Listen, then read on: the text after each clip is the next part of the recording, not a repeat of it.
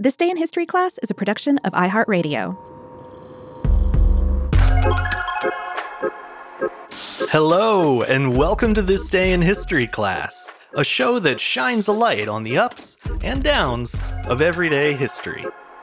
I'm Gabe Luzier, and in this episode, we're talking about the neurotic billionaire playboy who used cutting edge technology of his own design to help fight the bad guys. And no, I'm not talking about Batman.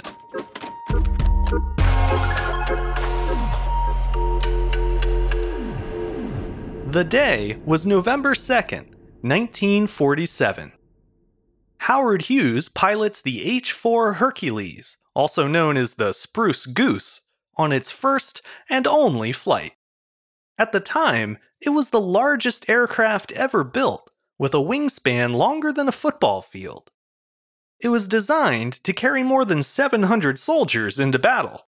To accommodate that kind of weight, and to work around wartime restrictions on steel, Hughes built the plane out of wood, more specifically, out of laminated birch and spruce, hence the nickname. It may have flown just one brief time, but the story behind that flight and the man who flew it have left a far more enduring legacy. Howard Hughes was born on Christmas Eve in 1905 in Houston, Texas. The son of a prominent oil drill manufacturer, Hughes inherited immense wealth when he took over the family business at the age of 18. Three years later, in 1926, he put some of that fortune into a passion project producing movies. The first film he produced was an epic World War I action film called Hell's Angels. It was released to critical acclaim in 1930 and was praised in particular for its elaborate and expensive aerial fight scenes. Hughes was heavily involved in the stunt design for these sequences. In fact, when the film's lead stunt pilot objected to the danger of the final scene, Hughes stepped in to fly the plane himself. It didn't go so well, though. He wound up crashing and was severely injured. Undeterred, Hughes continued flying planes and producing movies. He soon made a name for himself as a Hollywood playboy and was seen around town with actresses such as Ava Gardner, Ginger Rogers, and Katharine Hepburn. Around the same time, he founded the Hughes Aircraft Company and began designing his own planes. He tested many of the cutting edge aircraft himself, sometimes setting records in the process. For example, in 1937, Hughes broke the record for the fastest transcontinental flight, and in 1938, he flew around the world in record time 3 days, 19 hours, and 14 minutes. Following the Japanese attack on Pearl Harbor in 1941, Hughes lent his talent as a designer to the U.S. war effort the government commissioned his company to build a giant flying boat that could transport hundreds of troops and supplies to remote areas.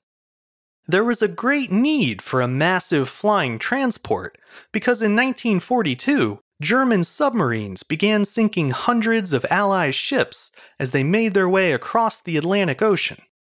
The original concept for the aircraft was conceived by Henry Kaiser, an industrialist and shipbuilder. He chose Hughes to design and build it with him, but due to numerous quarrels and disagreements between the two of them, Kaiser withdrew from the project in 1944, leaving Hughes and his small team to finish it on their own. The plane was originally called the HK 1 because it was to be the first aircraft built by Hughes and Kaiser. When the latter bowed out of the project, Hughes changed the name to the H 4 Hercules, marking it as the fourth Hughes aircraft and likening its immense strength to that of a Greek god, or at least a demigod. Much to Hughes' dismay, the press didn't get on board with his lofty designation and instead insisted on calling the huge wooden plane the Spruce Goose. Hughes disliked the name not only because it sounded less tough, but because it wasn't even accurate. The plane was made almost entirely of birch, not spruce. Though to be fair, the birch bird wouldn't have sounded any tougher. The plane's final design featured wood laminated with plastic and covered with a whitish gray fabric, which furthered its comparison to a goose. It was powered by eight propeller engines and had a massive wingspan of 320 feet. The Hughes flying boat cost an unprecedented $23 million, and by the time it was finished in 1946, the war was already over. When the Allies' victory was in sight, it was clear the Spruce Goose would no longer be needed, but Howard Hughes kept working on it anyway, largely to satisfy the press and his own sense of pride. Hughes and his plane definitely had their fans, but they had a good deal of detractors as well. Chief among them was Congress, which eventually launched an investigation into whether Hughes had squandered government funds on a plane that may not have even been airworthy. So, with pressure mounting, Hughes decided to clear his good name by proving he had built a plane that was fit to fly. On November 2nd, 1947, Howard Hughes took the Hercules prototype for an unannounced flight test. He sailed the aircraft into Long Beach Harbor in Southern California as thousands of spectators gathered to watch. A short time later, Hughes managed to get the hulking plane airborne. It was a successful maiden flight, but not a very extensive one. The plane only flew 70 feet above the water, and only for about a mile over the course of one minute before landing. Still, it was enough to satisfy critics that Hughes had indeed built a functional aircraft, even if some opponents still doubted it could support its own weight during a longer flight. As you probably surmised, the Spruce Goose never went into production, and following an unrelated but highly traumatic plane crash, Hughes himself wasn't seen much either. He retreated from the public eye, preferring to manage his various film and aircraft ventures from a distance. By the 1960s, he was living in seclusion on the top floor of the Desert Inn in Las Vegas and was rarely seen outside of his hotel suite. It's believed that Hughes suffered from brain trauma due to his past accidents, as well as a debilitating case of obsessive compulsive disorder, both of which may have been worsened by drug abuse. He did eventually leave Las Vegas in the early 1970s, first moving to a hotel in Nicaragua and then to a resort on Grand Bahama Island, where he would spend the remainder of his life. As for the Spruce Goose, Hughes never gave up on the project. In fact, he kept the prototype ready for flight in a gigantic climate controlled hangar at a cost somewhere between 300,000 and a million dollars each year. This continuous maintenance was kept up for almost 30 years, from 1947 until Hughes' death in 1976.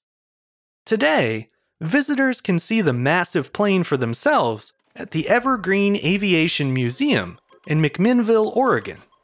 It stands as the museum's centerpiece a monument to aviation history, to human innovation, and to one man's personal pride. I'm Gabe Luzier, and hopefully you now know a little more about history today than you did yesterday. If you enjoyed the show, consider following us on Twitter, Facebook, and Instagram at TDIHC Show.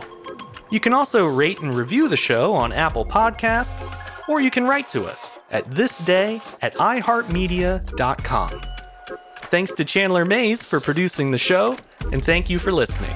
I'll see you back here again tomorrow for another day in history class.